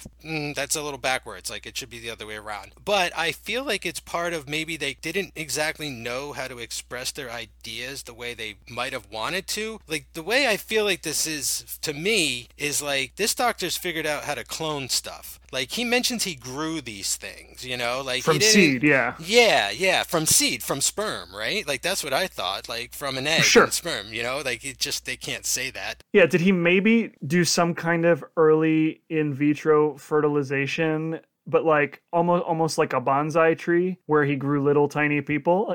You know what I mean? I don't know. Yeah, yeah. I don't know either. What could have worked also is if he just showed him that he grew body parts. Like I grew this brain, which he's gonna do later, or like I grew an arm. Like you don't have to dig up your bodies anymore. Like I have the pieces. I just need your secret to life. Like we need the key to bring this alive. And I feel like that's sort of what they they're halfway there because that's what I said like later they're going to clone a brain basically, you know. And I just don't think the terminology was there. I don't think people ever said cloning in the 1930s and you know in public and like everybody knew about that or whatever. I, don't know if those were published papers yet in the scientific community. Uh, so it seems like they're sort of um, not like they're overreaching, but like they have this idea they can't quite articulate and they're trying their best. And it's also like, well, we also have like this special like let's play with this cool new special effect. And you're right like if they didn't call it out it would bother me way more. But that's the other thing it's so tongue-in-cheek and it's so part of like we know what we're doing that like yeah we get it this part it might not fit in the best but we know it doesn't fit in the best but we had to do something to try and get the point across. Like this these are very disturbing no matter what right? Like it's still a very disturbing experiment. So by the end of it, I'm ultimately I'm sold that this guy needs to be put away. they should not team up. Yeah, I mean, this is sort of what I'm getting at by how I, I, have sort of shaky feelings on this movie as a part of the Frankenstein legacy and the greater Universal Monster universe, right? I think those sorts of inconsistencies don't really match up for me in a way that I find completely satisfactory. But when I watch this movie on its own as a work of James Whale, and I see it as almost a parody of the genre, which is what he was going for, then it starts to make more sense to me. And I start to to love it even more. And I think I think you're right to some degree, if not completely, about wanting to show off some special effects a little bit. This is a great way to do it. It's not entirely unlike the special effects they used for the Invisible Man. I mean, they still shot actors on a matte black background and then rotoscope used the rotoscope and, and, and matted them you know into the into the shot so it's it's a little bit different but similar. And i think it works really well. I had to remind myself this is 1935 and they were capable of putting these little tiny people on a desk in front of a full grown man. And i think it holds up incredibly yeah, he picks one of them up and sort of throws it. Like they they actually have what looks like a very challenging angle at one point to match up, right? Like it's sort of like this Yeah. three quarters over the shoulders view. And I know trying to draw stuff like that's a pain in the ass unless you're really well trained. So like, I can only imagine them like lining up that film a couple times back into the camera to to re-expose it. Yeah, so they're still on top of their game. So that's good to see too. At least these special effects are very well executed. Pretorius has uh, sort of whetted the appetite of Henry Frankenstein. With gin. Yes, they toast with some gin, which is, quote, Pretorius's only weakness. They toast to a new world of gods and monsters, which, man, that line gets me every time. So Henry has agreed to participate in these these experiments and create new life. Pretorius's thing was just like I want bigger ones, right? He's Right. like he's like I made small life, but I can't get him any bigger. Just as Henry is out, like Pretorius brings him back in, you know, with, with Totally. this brand new uh, experiment. At this point, we're about a half hour into the movie, and we haven't seen the monster for quite some time. Now we're, we're catching up with him, and he's roaming the countryside. Like this is the part of the movie that I kind of think of as like the fun and games of this movie. It's where it really becomes a monster movie. The monster encounters a young shepherdess who is, you know, with her with her flock. Oh, let's let's call it out, Dan. This is Little Bo Peep meets Frankenstein. Oh, 100%. Yeah. this movie has so many like moments that seem like bizarre funhouse mirror versions of the first movie. Like I look at this scene and I think of Maria, Yes. him throwing Maria into the water and she drowns. Whereas in this, he scares this young shepherdess who falls off of this like I mean, I say a cliff, it's really not that high. Good stunt though. Good stunt fall. I was gonna say this is kind of our our one legitimate stunt. You keep an eye out for the stunts more than I do, but I was looking at some of the other moments, and I think everything else is done with a dummy. This is the only scene where somebody takes a major fall, uh, and it's just all uncut, right? Like she really took that fall into the little pond. And so th- in this moment, the monster gets an opportunity to stop somebody from drowning, which of course backfires horribly when she screams even louder. The hunters start to gather and chase him to the next scene. That's sort of gonna be the poor monsters kind of like day to day. It's like it's trying to be like his redemption thing where it's like, oh yeah, I'm gonna save this girl. oh no, like they're after me, they're shooting at me for saving this girl, and then it's like I'm gonna try and help this person. Oh no, they're they're after me for helping this person. It's like they're just conditioning him, right? Like all he's trying to do is do good stuff, but like every time he does something good, it's misinterpreted as something bad, and by the end of it, like he just ends up being bad, right? He's just like no reason live, only death is good, you know? Exactly. Yeah, like every every every friend he gets in this movie, that situation turns on him dramatically, you know? Yeah, yeah, just constantly, just and all this rejection is just, oh man, the poor thing. After the shepherdess, he runs into that family of gypsies, and that's a pretty short scene. He just more or less scares them off. But now we have like the entire town chasing after him through this forest, and, and we get one of the more on the nose bits of religious imagery. oh, oh, you mean Franken Jesus? Yes, where they capture the monster and lash him to a post. I mean, it's unmistakably like you know Jesus on the on the cross. They're crucified him, basically. Yeah, they put him in a wagon and take him back to town, where he is chained up for all of 30 seconds. it's amazing though. I love the little like iron throne they put him on. It's like this Yes. crazy bondage chair, you know? Like I'm looking at it and I'm like, that's some kinky shit. you know? I was watching this and, you know, they chain him to this chair. The villagers can see him through this like barred window. And just as the guards leave, there's like a funny moment between the, the guards and the, the burgomaster. And then like the monster isn't held down at all. He immediately breaks free and starts running amok in the town. And, and I'm wondering what was the point of capturing him if he was just going to break free immediately? And I have to think that that was James Whale like parodying that scenario. I don't think we were meant to take that as literally as as some might. Well, also, again, there's a little sort of justification, I guess, for their actions. Is like they don't think he's really a creature brought back to life from the dead. They're like, just some escaped lunatic, nothing to be afraid of, you know? It's just Right. freak strength. Like, he's subdued, don't worry about it. And then they're totally wrong, obviously. Like, they have no idea what they're talking about. And the thing escapes immediately and starts throttling and thrashing and, and just plowing through the crowd. Which yeah leads to to more death. Um, we get another short montage of bodies being found. I think this is where we see Dwight Frye as Glutz, like in a group of people. I can't I can't believe they didn't use Glutz for the assistant name instead of Carl. I'm convinced know, Carl's the guy in the in, in, who was trying to kill his uncle.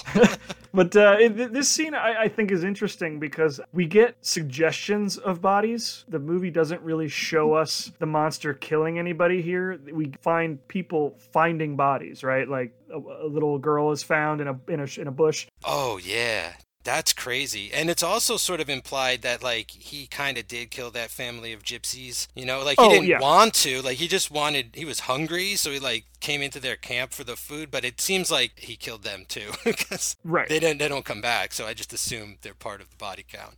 There's there's a great moment where like he's again back in the woods and there's like this little group of young girls who are walking down a path. He comes sort of from the other direction, right where there's this big statue of Jesus again before scaring them off. Like I don't think that was a mistake to have that Jesus statue there. Anyway, this is like again, this is like the fun and games part of the movie where the monster is getting to be a monster. And of course, this is when he finds the blind old hermit who lives out in the woods. He finds his hut and he hears the old man playing Ave Maria on the violin. This might be my favorite sequence in the whole movie, just because I, I love the chemistry between Karloff and O.P. Heggie here. Like, this is when the movie stops being parody for a little bit to give us real, genuine emotion from the monster. Yeah, this, I think I mentioned before, this to me is like one of my all time favorite scenes in movies ever. Uh, I think I had actually seen Young Frankenstein before this, so I was not expecting this to be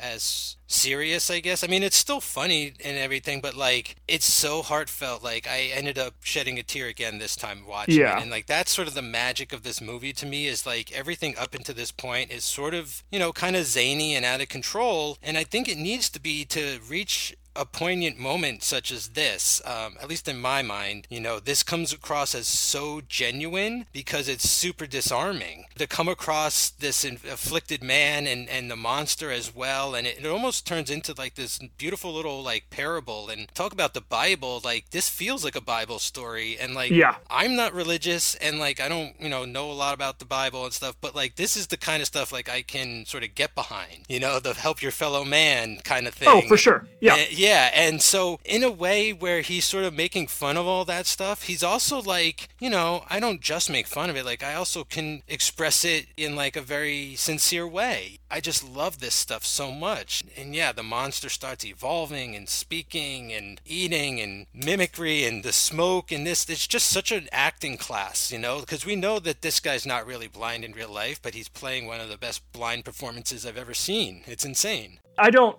honestly have a whole lot to add to that. I think you hit the, the nail right on the head. I love what this does for the monster. Um, we've seen him used and abused up until this point. We've seen him kill quite a few people up until now. You know, but this is where we really kind of get to see that he is a good person underneath. And, you know, it, all he needs is somebody who will treat him kindly, treat him with respect. This scene in particular really underlines how much society does not do that because they take that away from him. you know this kind of like social commentary and stuff like you don't really expect to come across it this early i guess but in in horror you know but i mean that's just part of filmmaking in general is commenting on society okay you know this is really no different than something like romero would end up doing in his movies when he tried to make them political like i feel like that's what he's doing here is like he knows exactly what this scene represents you know and good on him for being able to get it not that he needed to get it past the censors or anything, but to get it past the audience, for the audience to sort of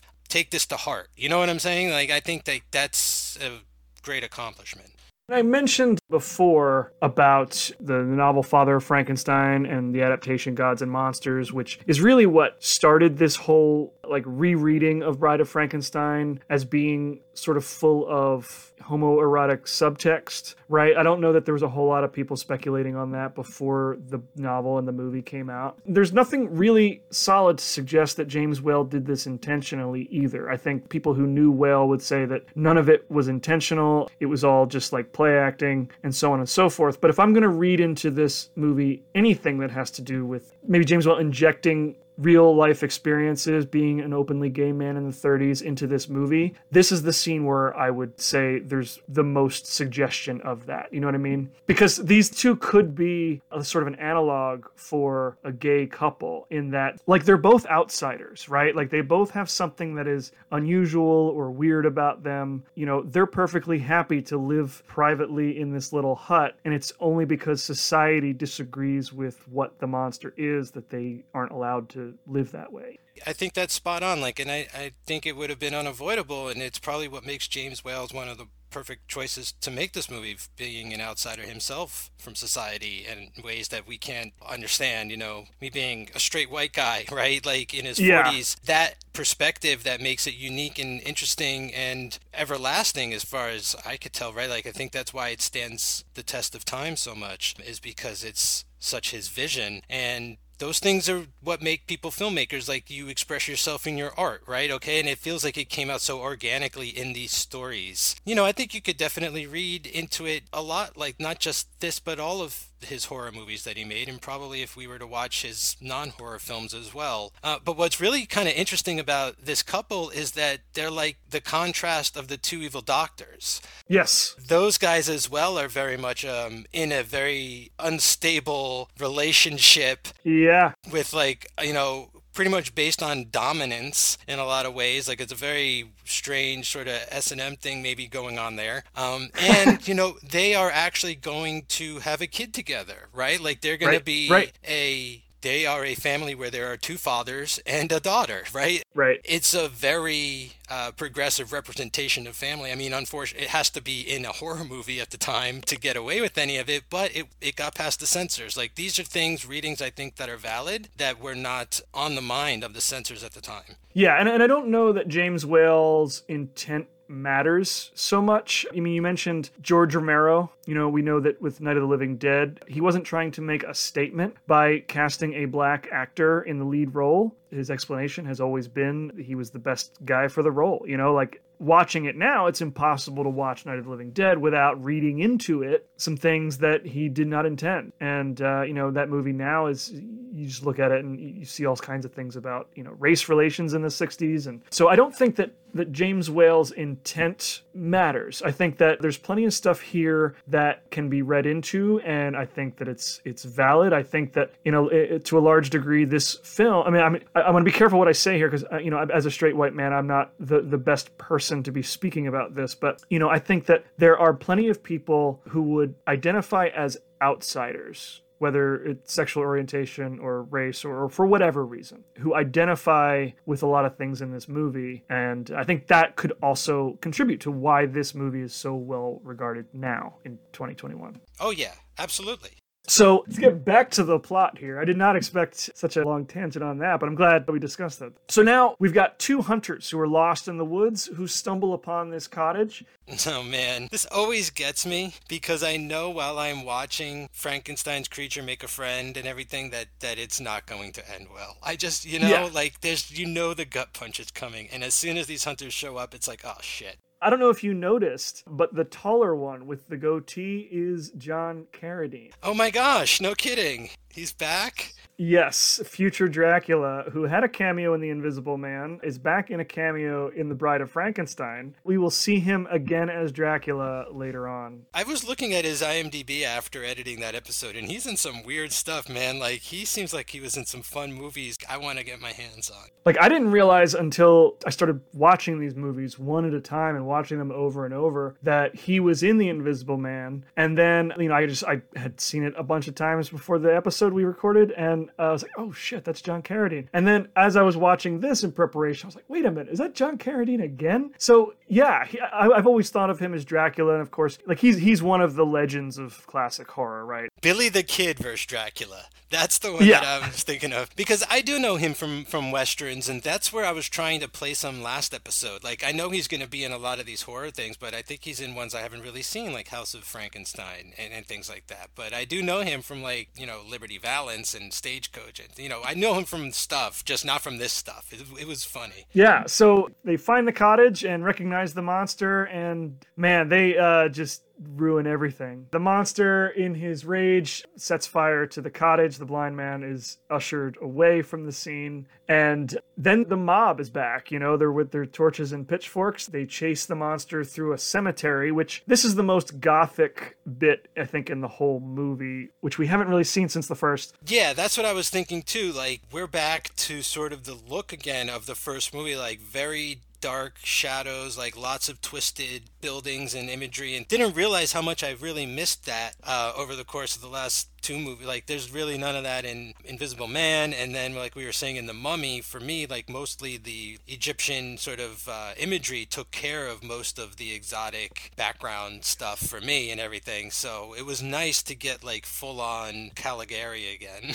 Yeah, because so much of this movie up until this point kind of feels grounded in a way that I wasn't, we're not used to from Frankenstein, right? So now we're back to sort of like that expressionist type of setting. This is another bit that was changed because of censorship. I don't know if you caught the big crucifix gravestone in the cemetery. Oh no! But I did want to mention another moment real quick, if you don't mind. Yeah. Just just rewinding quickly to the um, the old blind man's cabin. There's uh, at one point where it fades out and like a cross is sort of the last thing. And I think at one point underneath the scene, Ave Maria is playing. That's what I mean by there's moments like the censors couldn't remove with the tombstones and things like that. They were more able to probably like control some of this imagery. I don't know that the scene in the cottage when it fades to black and the crucifix hangs on for just like a second before fading. I mean, there's nothing in that scene that is inherently offensive, right? I mean, the, the blind man is praying to God, thanking him for a friend. And then the fade to black hangs on that crucifix for those of us who haven't been paying attention, right? It's like, hey, get it, get it, get it. Okay, fade to black. So yeah, I don't, I don't, I don't think that was ever up for censorship just because I don't I don't find it to be blasphemous in any way. But in this cemetery, there's that tombstone sort of in the background, and it's I mean it's it's very blatant in the shot. It's a crucifix, you know, it's Jesus on the cross. This is when the the monster sort of knocks over the other tombstone, which appears to be um, a bishop or, or a cleric of some kind. In the original script, he was supposed to like notice the crucifix tombstone and try to help Jesus down off the cross. Oh, no kidding. Wow, that's heavy. Yeah, and, and like I wish that I mean, there's no way that would have made it through in 1935, but I really wish that had gotten through. You know, like that's such a powerful image. Um, if we're not already on the monster's side, I feel like, you know, like that's such a child thing to do, see somebody in pain and want to help. But the censors were like, there's no way we are having that abomination anywhere near our Lord and Savior. so, Which is like insane because that's like against all of the principles of what I thought were were the teachings of Jesus, you know, like cuz like even if you think of it like, you know, when when the when Jesus helped the lepers and stuff or you know, Sure. like that sort of Frankenstein's monster is kind of like like a person in one of those stories where like certainly Jesus would would try and and heal him or something like that. So Right. If you think about it, the monster is sort of a grotesque, like mirrored image of Jesus in that he is dead, then resurrected, then crucified, you know, and I think the censors couldn't see past the blasphemy of that, the inherent blasphemous nature of that sort of a character. And so, yeah, I, I think that any any sort of connection between the monster and and Jesus, they were just like, you know what, it's better if we don't go down that road. Yeah, it's hard enough when they're trying not to get Frankenstein himself to stop calling himself God, right? Like Right, he's going right. throughout the whole movie like I am God, like I'm better than God. It's like, whoa, like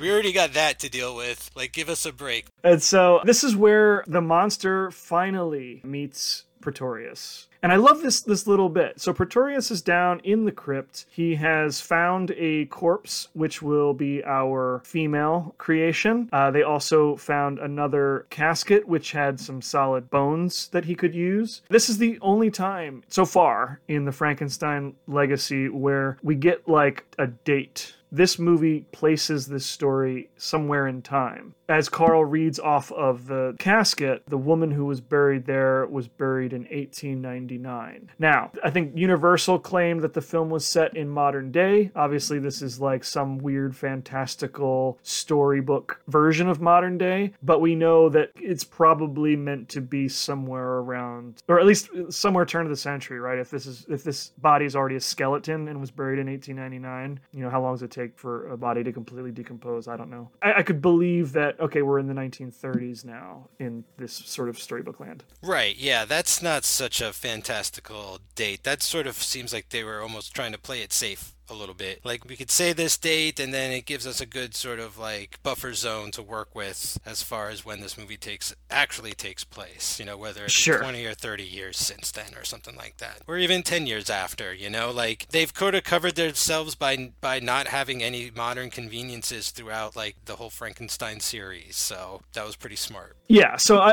I, like that we get sort of a, a, a timestamp on this somewhere. We get in this scene one of maybe Dwight Frye's only real joke as he and Ludwig leave the the crypt they have a small conversation with each other outside like you know what do you say more of this and we'll just go to the police and turn ourselves in like this is no life for a murderer i love that They're like, we'd rather do time than dig up a dead body. like that. Oh no, he says like uh, you know we'll turn ourselves in and they can hang us instead. Like we can't keep doing like death would be preferable to digging up bodies. So Carl has higher standards than Fritz did, that's for sure. Yeah, right. So now we have a great scene between Pretorius and the monster where Pretorius almost plays like a friend. You know, the one thing that the, this monster has been in dire need of. He's very cordial with him, shares food and drink with him, which, you know, the monster now uh, is very familiar with wine and bread. It establishes a kind of trust with the monster because we know, or, or he knows, that th- this monster will come in handy. And like, this is the beginning of the monster being used for somebody somebody else's nefarious purpose. You know, like Yeah, that's the yeah. like that's maybe my one complaint about the Frankenstein monster. Like overall, is that more often than not he just kind of gets used as a henchman, and like this is the start of that. Yeah, well, this he's definitely getting taken advantage of now, right? Like this again Totally. mirror this mirrors the blind man and the way that the blind man was uh, genuine and sincere. Uh, Doctor Pretorius is very much conniving and vindictive, and like knows that the creature, what the creature is, and the value of him, and the secrets he holds. You know what I'm like? He's got the upper hand here, and there's almost moments. Uh, have you seen the stand? Have you read the stand? Have you seen the stand? Oh yeah, I get a couple MOON moments from Frankenstein's monster here a little bit, stuff like that. Um, what was that Tom Tom Collins? Anyway, I really love that sort of relation between this scene and the scene with the blind man. Also, it feels a little like um, it's going to be like a bit of a catfish too, right? Like in modern terms, mm-hmm. where where he's like, "Come with me, I'll, I'll give you this or that," or or at least like you know he's promising the creature all of these things, and it's just again going to be nothing can end well. Like everything is just he touches turns to crap. Unfortunately, Right, yeah, and we we as the audience we know Pretorius is the evil character here, and there's nothing we can do to stop the monster. So we're like like you said before, when he was at the old hermit's hut, like we're just kind of waiting for the heartbreak. Like here, we really know it's going to come because you know of what we know of Pretorius up to this point. it's almost worse too because he asks him at one point, like, "Do you know who you are?" And the monster Yeah. basically says, "I am a reanimated corpse from dead bodies." you know, he like knows he's pieces of different people. Like that's another one of those modern existential crisis things that could be put to use if they remake this, where it's like a guy like, "I'm parts of multiple people. Like, how am I even myself anymore?" Sort of situation, kind of thing. And I feel like the monster's struggling to deal with something like that, you know, where he, he's gained an awareness and a consciousness now. So like he, he's learning to talk, he's thinking, he's got his thoughts straight, like he he's kind of becoming into his own. Right, yeah, he finally puts his trust in somebody, and it's Pretorius, and we know like it's just going to be it's just going to be used for for bad things, unfortunately. But so yeah, Pretorius promises that he's going to make the monster a mate for like a, a woman, and we and the monster starts to understand what that means for him. At one point, he he says wife. That's right, woman, friend, wife, right? Yep. I think those were his words. Yep. Got quite a vocabulary. Stumbled upon a thesaurus at some point out in the woods.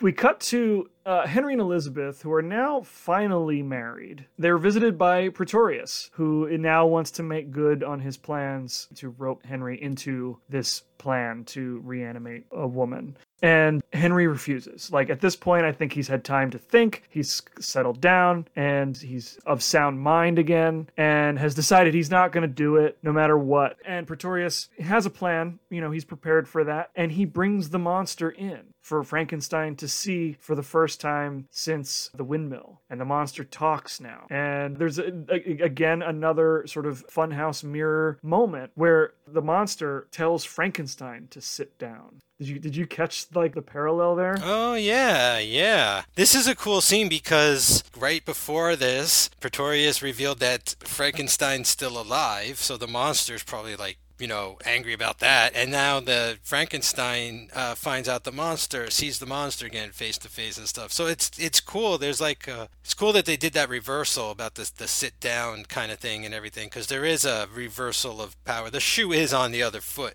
at this point. Yeah. And so Henry Frankenstein does not want to go ahead with this plan. Uh, Pretorius organizes a plot where the, the monster kidnaps Elizabeth, which you know it's, it's the only way to get Henry to to comply. While Elizabeth is hostage, uh, Henry and and Dr. Pretorius go to the lab to begin work on reanimating the bride. That whole scene when uh, Pretorius like sort of barges in on their honeymoon, I guess is Yeah. like one way to put it. Uh, there's a couple cool things. I wonder if they were callbacks, but Carl, not Fritz, goes down the twisted staircase again. Like uh, he doesn't fix his socks or anything, but I feel like that was like a callback to you know the first film when uh, Fritz went down the stairs to answer the door. I thought that was cool. And then there's like tons of Dutch angles and amazing lighting and stuff. And just during that whole conversation though, when uh, when he's trying to convince Henry to join him, and then he's like, "All right, fine, I'll just have to kidnap your wife." The monster kidnapping Elizabeth is also reminiscent of him attacking Elizabeth in the first film. Like again, more parallels. And so now we we are back at the original laboratory. I can't quite tell if it's the exact same set or not, but I think uh, it's suggested to be. You know, I think we're meant to believe it's the the same castle laboratory in the mountain. Yeah, I think it's supposed to be the same place, but I think it a little different. I don't remember those giant circles in the last lab that we really get a great view of this time around. Sure, the, the equipment itself might be different. Kenneth Strickfaden was brought back to design all of that equipment, and, I, and I'm, I'm sure some of it, you know, came back from the original film. I'm sure some of it was new. Were there kites in the original movie too? Like there, he has all the kites flying, and I don't remember that in the first film, but I thought that was a great touch, and I wonder if that was a, a shout out to Ben Franklin. You know, you know, all know the story, right? Ben Franklin with the key on the kite and conducting electricity experiments and stuff. Like I almost wondered if that was thrown in here as as like a Easter egg or something. You know, I don't recall kites in the original experiment. The kites just stick out in my mind with this film. That's such a like a fun visual. So now they are eh, in the lab and they're trying to get this heart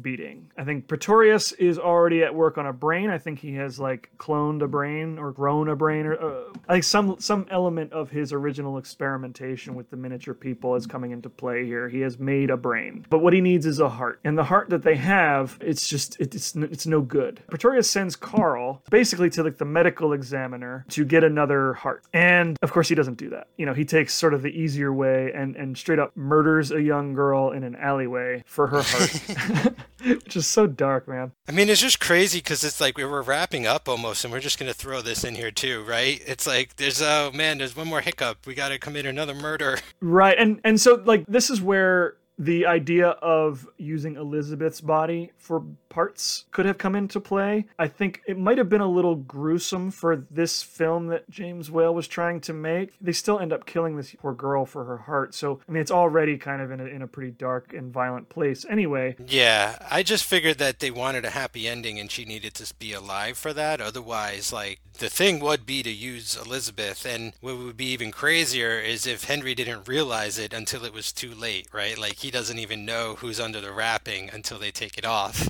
Right. But we don't get that. I think it's you're, probably right. I think they probably wanted the happy ending. So, you know, we get a moment where Frankenstein he refuses to, to work anymore. He wants to know Elizabeth is okay. And so he speaks to her on what is a telephone. But they don't call it a telephone. I forget what Pretorius calls it. But he gets to hear her voice and, you know, and she's okay. She's still being held hostage, but it's enough to keep him going. And so they continue with the experiment. This whole sequence is gorgeous. I mean, this is aside from that cemetery sequence, I think this is easily the most gothic stylistically. We've got very harsh lighting and deep shadows and beautiful lab equipment and whatnot. And the noise, the sound, like I remember in the first movie, the soundtrack was basically electricity noises and stuff. And here, where we have like actual music score, they have to sort of overpower that at some point with the lab noises. And we get this new noise that, like, I swear that I've heard this in Star Wars or something. Like, this is part of something like this has been used before, but they're like these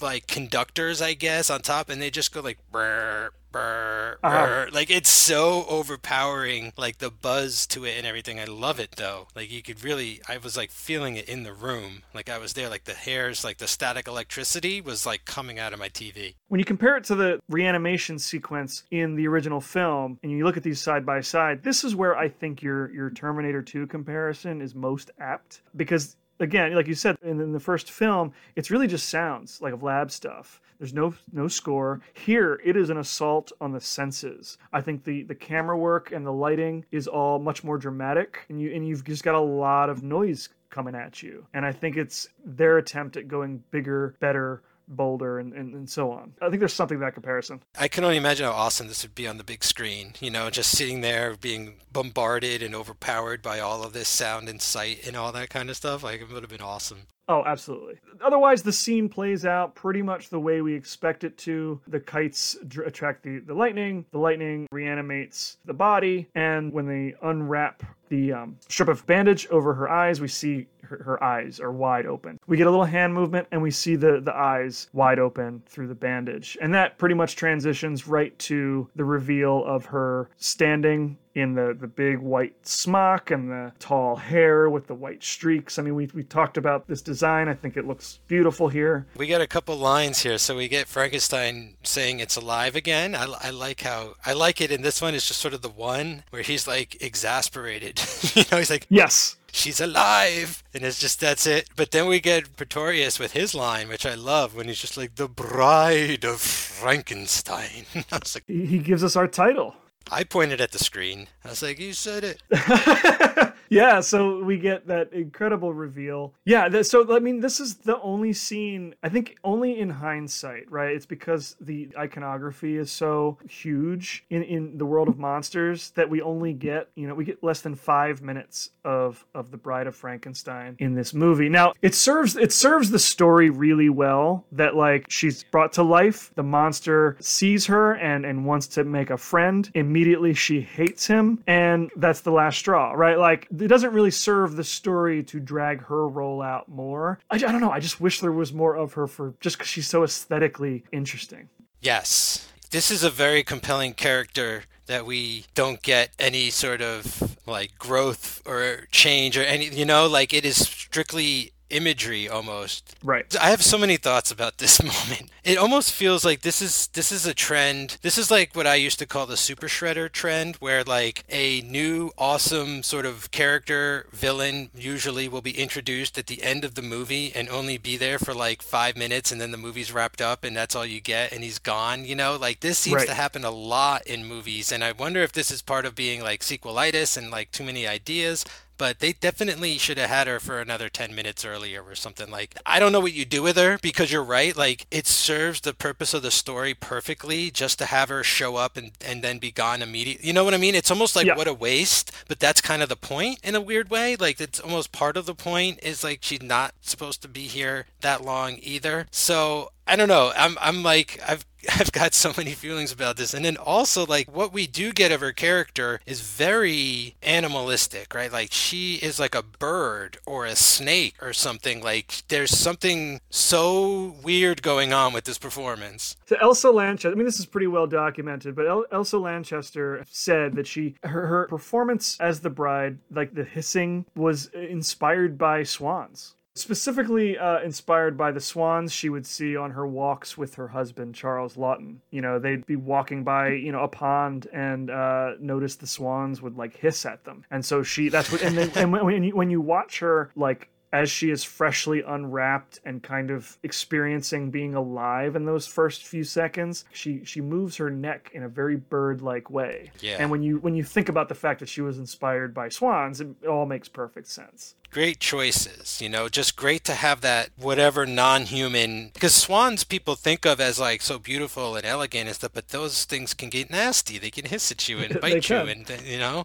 like, as simple as that inspiration is if someone isn't telling you that all it plays as on screen is like sort of kind of inhuman behavior you know what I mean? Like, this is not natural human behavior. The way she jerks her head around and the hiss is a very strange thing for a human being to do. So I love it. It just feels so alien in the moment. Definitely. the more I think about it, I would love to see more of the bride, of course. Like, eh, but as we said, it doesn't really serve the story to have more of her. And I was thinking about that, and I realized like what James Whale is saying with this movie in particular is that if she were to have more life, her life would end up like the original monster's life. You know, like society is not going to accept her more any more than it accepted him, and that that's why we end with the monster saying, you know, we belong dead and, and destroying the lab. So again, because she looks so cool, I want more of her, but really, you know, that's her purpose for this story. Is like just the monster needs to end that cycle. You know, otherwise Pretorius will just start making more and more and more and more. Yeah, that's the plan. I mean, it works. It's working, and like it, they're not going to stop. There's going to be an army of these things, and yeah, that that can't we can't have that, right? Some people might not like that I say this, but like in terms of functionality, the, the bride is more a plot device than a character. Yeah, no, I find I think that's fine. I don't see anything wrong with saying that. And I actually think part of the power of the bride and her imagery and everything is like you want like look, we're talking about how much more we want her on screen, right? Like the idea of their of not just her but Frankenstein's monster too. Like there's something so alluring about them, but also they're an affront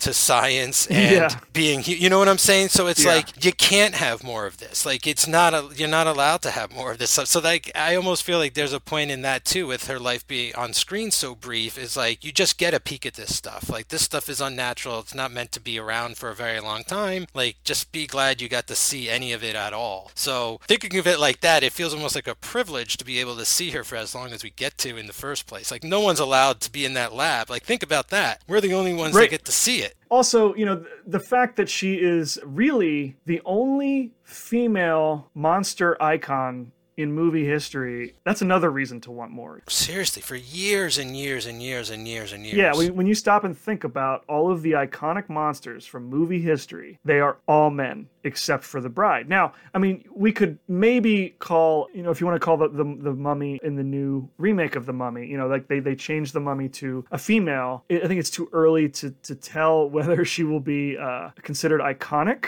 You know, the Dark Universe didn't pan out, it was a failure, but Yeah, and just look at the rest of horror history too. Like it feels like it would take a while for another uh, like uh, female character to come along and really dominate the storyline, right? I think you know there's a couple, right? Like isn't there like the cat lady or the cat people or something? Like it's not like this was the only one, but this is definitely the one that like is marquee value, like you know standing tall on the Mount Rushmore of horror Yeah, there's no other female monster who would be immediately recognizable to everyone. Yeah, not everyone's seen the Wasp Woman or anything. Right. you know? Right. So I think, like, just in terms of the layperson would immediately be able to identify the Bride of Frankenstein, even if they've never seen the movie. I would say, you know, most of Gen- Generation Z probably has not seen the Bride of Frankenstein, but they, if they saw a picture of her, they would know immediately who she was. And so, like, it's it's upsetting that in almost 90 years we have not had another iconic female monster. So there there are lots of reasons to want more of this character, of course.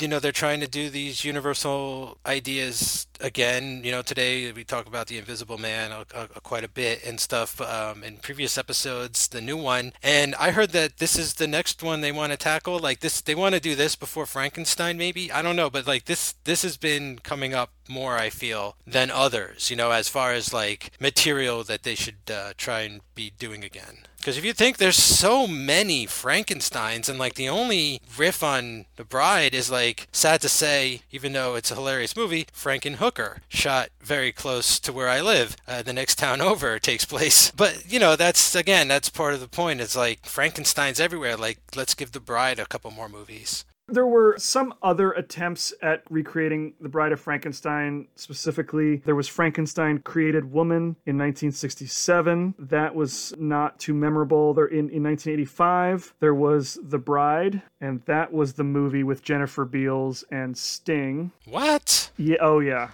So Bowie does The Hunger, which was kind of with Susan Sarandon, which was kind of his vampire film, and that guy does the Frankenstein movie. It's like, that's so weird. They sort of use some of the source material in uh, Mary Shelley's Frankenstein. Yes, that's right. Yeah, they they do film the whole book, so to speak. I say Kenneth Branagh's version. Right. So, I mean, like, there have been other attempts at specifically The Bride of Frankenstein, but um, none of them have been uh, quite as uh, memorable as this one. Yeah, and we keep getting stuff like I Frankenstein, right? Which Right. has been on heavy rotation the last month on Sci-Fi Channel as of the time of this recording, and it's just like maybe we'll get there someday. That's what people want to see. They want to see the Frankenstein monster as an action hero. They want to see hot Frankenstein monster. Like I call, I call myself Adam now, and I'm sexy as hell. He teams up with gargoyles in that, like gargoyles that really? turn to. St- oh my god, Dan, it's the worst. I think that's a good time to wrap it up. I did want to add one more fun factoid. The Bride of Frankenstein is the first Universal monster movie to be nominated for an Oscar, oh, no kidding. Which I found surprising. It makes me think that there was no Oscar for best makeup effects until 1940, then, because they would have been cleaning up on those. Yeah, I mean, the Oscars were not very old. I mean, they had only started uh, six years prior. Yeah, I feel like it was more of like a dinner because there was no TV to broadcast it, right? So, like, it was probably super inside baseball type stuff. Right. You know, I find it difficult to believe they weren't awarding special effects, but maybe they weren't. I, I don't know. I don't have the information in front of me, unfortunately, but I would have thought that The Invisible Man would have been a shoe in for special effects award. Either way, the Universal Monsters did not get Oscar attention until Bride of Frankenstein, where they were nominated for Best Sound Recording. Awesome. That's a great one to be uh, nominated for. Like, that's pretty prestigious because that's part of the new part of the medium, you know? Right, and you know it's a shame that monster movies didn't have like the respect. Well, I mean, I say I say like like they have respect now. I mean, forever horror movies have have struggled for uh, some respect. They're the Rodney Dangerfield of films. There are no respect. I think critics and fans alike, we all agree that you know the Bride of Frankenstein and Dracula and you know th- these movies are incredible. They're not just good monster movies. Like these are the beginning of science fiction and horror films. Yeah, yeah, these are these are themes and tropes that are going to echo forever. we study these, you know, like we study The Bride of Frankenstein in school now. Either way, I'm, I'm happy to see that Bride got nominated for something. I wish James Whale had gotten maybe a little more attention, considering like he was the guy responsible for these big blockbuster movies, whether they were horror or not. Like he was a big draw. But either way, best sound recording is our first Oscar. There will be other Oscars that we will uh, get into over the course of our run. But yeah, that's the first one. Awesome. Great to hear. Unless you have anything else, I think we can wrap up. No, I'm good. I'll keep you posted if I ever get that Bride of Frankenstein tattoo in some form or another. I mean,